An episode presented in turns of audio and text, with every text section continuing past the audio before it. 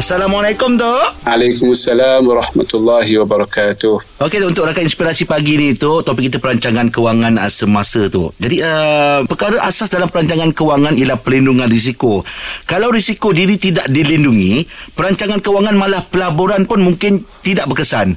Jadi apakah Ya. maksud dan konsep pelindungan risiko kewangan itu? Dia dalam apa kita lakukan, yang pertama kita kena buat ialah lindung diri daripada bahaya. Sebelum kita naik basikal, kita tahu dekat mana bahaya. Begitu juga dalam pelaburan. Pelaburan bukan makna letak wang untuk tujuan mendapatkan keuntungan. Tetapi kalau berlaku uh, kemalangan, kalau berlaku kita hilang pekerjaan, Mm-mm. kalau berlaku keperluan kewangan besok uh, ataupun bulan lep- bulan akan datang tahun hadapan. Sedangkan kita punya pelaburan akan matang dalam masa 2 3 tahun atau 10 tahun. Jadi itu bukan pengusaha risiko yang yang sebenar. Saya melihat rakyat Malaysia ramai yang melabur. Ramai sangat. Tapi tidak ada pelaburan dalam bidang perlindungan risiko.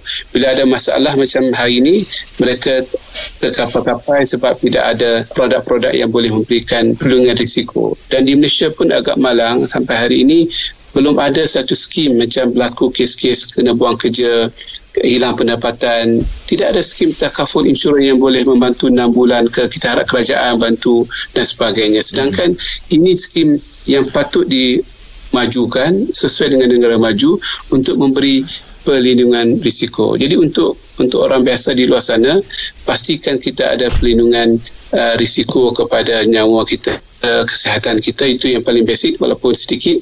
Yang kedua adalah uh, uh, pengurusan kecairan kita. Ramai uh, bukan setakat orang peribadi bernegara pun terjebak dengan krisis uh, kecairan wang wang ada harta ada banyak. Tapi Mm-mm. tak cair. Nah, jadi dia disangkut sana sini. Dia ada rumah dia ada tiga rumah dia ada sana sini. Saham tapi saham turun. Uh, rumah tak boleh jual makan masa dan sebagainya. Jadi kalau boleh dalam pelaburan kita itu ada pengurusan risiko kecairan sebab kita perlu wang untuk anak kita yang sakit. Dia nak belajar ke universiti. Betul. bukan nak kata tak ada tanggul lalung tak ada duit abah tak ada duit tak boleh. Kena sediakan wang-wang yuran asrama dan sebagainya.